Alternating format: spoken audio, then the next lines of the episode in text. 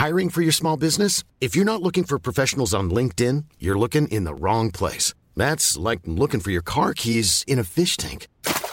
LinkedIn helps you hire professionals you can't find anywhere else, even those who aren't actively searching for a new job but might be open to the perfect role. In a given month, over 70% of LinkedIn users don't even visit other leading job sites. So start looking in the right place. With LinkedIn, you can hire professionals like a professional. Post your free job on linkedin.com slash people today. Ryan Reynolds here from Mint Mobile. With the price of just about everything going up during inflation, we thought we'd bring our prices down. So to help us, we brought in a reverse auctioneer, which is apparently a thing. Mint Mobile unlimited premium wireless. Ready to get 30, 30, bit to get 30, bit to get 20, 20, 20, bit to get 20, 20, bit to get 15, 15, 15, 15 just 15 bucks a month. So, Give it a try at mintmobile.com slash switch. $45 upfront for three months plus taxes and fees. Promo rate for new customers for limited time. Unlimited more than 40 gigabytes per month. Slows. Full terms at mintmobile.com. Hey, y'all. I'm Joe Tower, and you're listening to Tales of Male Folly, a storytelling podcast based on the Los Angeles live show of the same name. The live show features a lineup of four performers, all male, telling true stories that put the embarrassment and shame back into being a man. Each episode of this podcast will feature one new story by one new storyteller, recorded live at one of our past shows, and presented to you here and now as is. I promise what you're about to hear is totally unedited and unfucked with. If you're ever in the LA area, you should check out our website, talesofmalefolly.com, for more info, as well as upcoming event dates and times. You can also find us on Facebook, Tumblr, and Instagram. You can't find us on Twitter because, well, fuck Twitter. All right, enough small talk. Let's get on with the folly. The only thing you need to know about Mark Sitko is that he's a force of nature. He's a theater director and playwright, a commercial director and producer, and the artistic director of Barker Room Rep, LA's newest and baddest ass indie theater company. He's also a new dad and a die-hard Philadelphia Eagles fan. This last May, the theme of our live show at the Virgil was Father Knows Best, and we hosted a hefty lineup of heavy hitters who took us through male folly associated with fatherhood. But when Mark took the mic, his fatherhood, as he put it, too new to address, he took a radical departure and instead horrified the audience with a tale of male folly that captures male folly at its male folliest. In his 20s, in a bachelor pad, in New York City. Sit back, relax, and get ready to shudder at the infestation in Mark Sitko's tale of male folly. Hey, how's everybody doing? Thank you so much, everyone, so far sharing your stories. That is fucking awesome. Joe has been killing it tonight. Thank you so much just for those guys. just like so, so inspiring. So, my dad calls me a socialist. Uh, and I get it. He's like, I'm farther left than a Democrat, and he's like a capitalist Republican. And so that's like his worst word he can like call me. And I now have my son, and my biggest fear, other than, as these other dads will attest to, killing my son somehow, my biggest fear is that he will swing as far away from me as I have swung from my father. And I can't imagine going any further radical left, so I'm assuming that means going the other way. And yeah, but he's only nine months old. So, like, he hasn't found Breitbart and he's not like into the deep state shit yet. And, like, you know, it just hasn't happened. I, I don't know. I haven't fucked it up in that way yet. It's too early.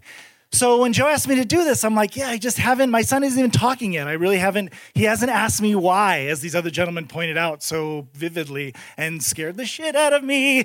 Um, my son doesn't ask why yet. So I started to think back what's the last, before I became a mature married man, what's the last stupid fucking bachelor thing I did? Just a series of fuck ups that led me to a really bad situation. And this story came to mind.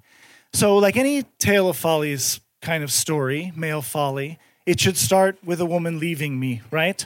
So, I was living in New York City. I had been there from 2005 to about 2014. This is around 2008. And I'm dating this woman, and she doesn't want to be on the pill.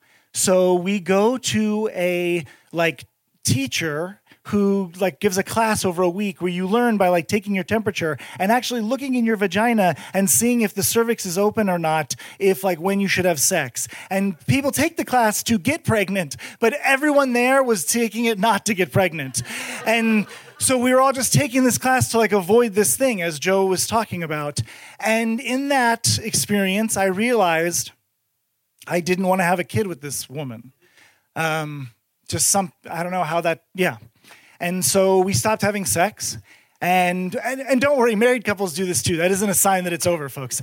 Uh, but we stopped having sex, and uh, yeah, um, and she figured it out and left me. And yeah, so I'm in this apartment, and uh, and I'm really fucking depressed. And uh, in my apartment, I lived, I don't know if you guys have this here, anybody, but in New York, there's apartments that have trash chutes.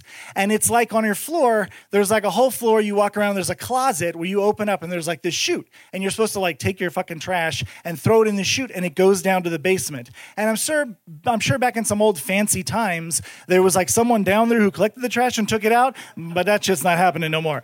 Um, in this building, the trash chute was like clogged, and you would just go and throw trash in the fucking closet all week, and it would fill with trash by the end of the week. And then some poor bastard would take it out. I don't know. But my fucking apartment shared a wall with the trash closet, specifically my kitchen. so my kitchen, if you cut one corner out, that was the trash closet. You like walk out here, it was over here. So in my depression, um, a cockroach nest formed somewhere between the trash and my food. And I didn't, at first, I didn't understand. I, I grew up in California and I was like, we used to have fucking ants. You'd like leave a cake out and there'd be ants and you wipe up the ants and fuck it, it's fine. But people were like, it's different. And I didn't understand. Now I do, but I didn't understand at the time the difference. And so I'm sitting there and there's cockroaches. I first noticed them because I have these two bowls of open food for my cats, Jack and Jin, named after Jack Kerouac and Allen Ginsberg. I was an artist. I moved to New York to do art.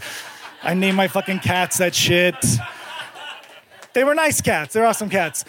And so, uh, yeah. So by their food, cockroaches started to hang out. And I would come in at night and flip on the lights, classic Joe's apartment, and they would run away. And so I was like, oh, fuck this. I got to deal with this in some way. You know, masculine thoughts. I'm going to go get a gun of some kind and kill these motherfuckers. So I go to the local bodega on the corner and I'm like, yo, I got fucking roaches. Like, how do I kill these things? And the guy's like, oh, I got the shit. And he brings over this little can and it has like a straw sticking out of it, like a WD 40 can, which is awesome because it allows you to shoot very accurately, like across the room. So I could be sitting in my living room playing Madden and like I'd see the motherfuckers in my kitchen, like a good 10, 15 feet away. And I could just be like, and then like they'd hit them. Not only was it really accurate from a far distance, it would also really violently throw them into like convulsions and seizures, which was just really rewarding. Like that was, that was just like, yeah, motherfuckers, that's fucking right. Um, and so that I thought I'd won. This is it, man. You fucking show up, I kill you. We're fucking good. I'm, I won this. And so that's going for a while. And then my friend, I wants to Skype one night, a buddy of mine, and he knows about the roach infestation. So he's just a good friend from California. And I have my laptop. And back in the old days, uh, laptops didn't have cameras in them. There was this little camera. It was like a ball, and it had little feet on it. And you put it on top of your fucking laptop, and then plugged it in with a USB cable, and like you could do Skype shit. And so I'm doing that, and we're setting it up, and a cockroach runs across my laptop. And this was, you know, yeah, yeah, exactly. It's fucking closer right now. And it's not in the kitchen, it's on my lap. And I'm like, motherfucker, like, I, I've been around him enough that I'm like, it's a, I'm gonna make this funny. I'm gonna get Paul, my buddy Paul, up on the Skype session and let the cockroach crawl across the camera and do like, a, oh no, they're taking over, like moment, you know, like the cockroach on the screen. And like, yeah, this will be really funny. And so I'm waiting for the moment, and the cockroach goes up and he doesn't go in front of the lens. He goes into the camera. And I just have this moment where I'm like, this epiphany, my first epiphany of my foe. I'm like, they can go in the fucking camera? So I grab the camera and I shake it, expecting to hear one roach rattle. And I hear like a fluttering of cards. and they just start spilling out like a hundred of them all over me. And I jump up and I'm like freaking out, running away oh, crazy, crazy. And so now it's fucking on. You know, I go back to the bodega, I get more fucking cans, and I'm like just killing them in fucking mass, like finding them anywhere I can find them. I now seek them out, and I'm I'm hunting. I'm hunting now, and killing like effectively and a lot. And I just killing and killing and killing and killing. And I think again, fucking, I got it. They're good. I solved the shit. I got them now. They're scared of me, bitches. They won't even show their face. And one day I'm sitting there playing Madden, and a motherfucker runs across the kitchen wall. And I'm like, bitch, like here now? And he's dodging the shit, and he goes behind the fucking clock. It's like a cheap IKEA clock. And I'm like, they can go behind the fucking clock. and I walk over and I take it off the wall, and there's a circle of roaches that's like a solid, you know, I can't see the wall. And it's like a sun that just bursts like a fucking Indiana Jones scene across my kitchen wall and I'm freaking out. But then I look in my hand and it's full of fucking roaches, and I lose my goddamn mind. And I just start smashing fucking roaches and just smashing and screaming and smashing. And I just have pus and blood all over my hands. And I go in the bathroom, I'm just like squeegee it off. And I like, I'm crying. And I like, I clean, I wash off and like clean my shit off. And I go outside and like, just walk around the block, just trying to like come to grips. I mean, I literally just killed like a lot of fucking animals. And I, with my hands, and I go to the bodega and I'm like, dude, it's way bad. Like, I need your help. And he, he has this bomb. He's like, this will do it, but like, it's really bad. I'm like, I got you. I'm okay. So I go and I set it off in my kitchen and I take my cats and we go in my room and I shut the door and I block all the fucking edges of my bedroom door with uh, clothes and I open my windows because I don't want to be that fucking story in the post tomorrow that some asshole killed himself with a roach bomb.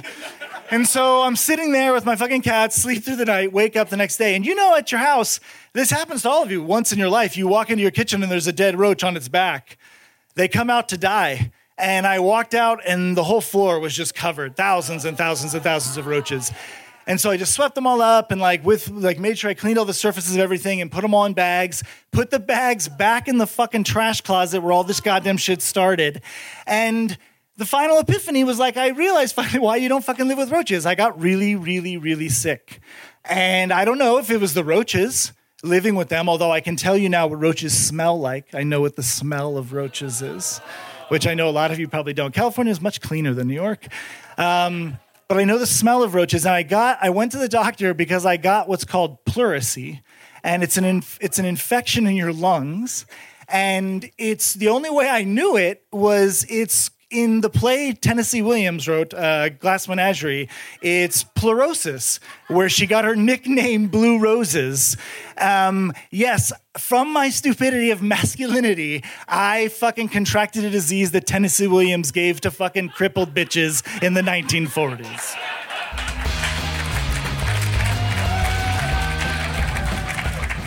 Thanks so much for listening. Our live show is produced every other month at IO West in Hollywood by me, Joe Tower, with the help of Brian Weiss and Alex Credette. It's presented in partnership with Big Brothers Big Sisters of Greater Los Angeles. This podcast is produced by me, Joe Tower, and executive produced and edited by Brian Weiss. It's available on iTunes, Google Play, and also for subscription on SoundCloud, along with a bunch of other great podcast content as part of the Extra Credit Network. If you like what you heard here, please subscribe and rate us, or if you hated what you heard here and want us to fuck off, leave us a review and tell us what we can do better. If you'd like to contact us directly, or if you have a story to tell in spoken or written form, you can email us at talesofmalefolly at gmail.com.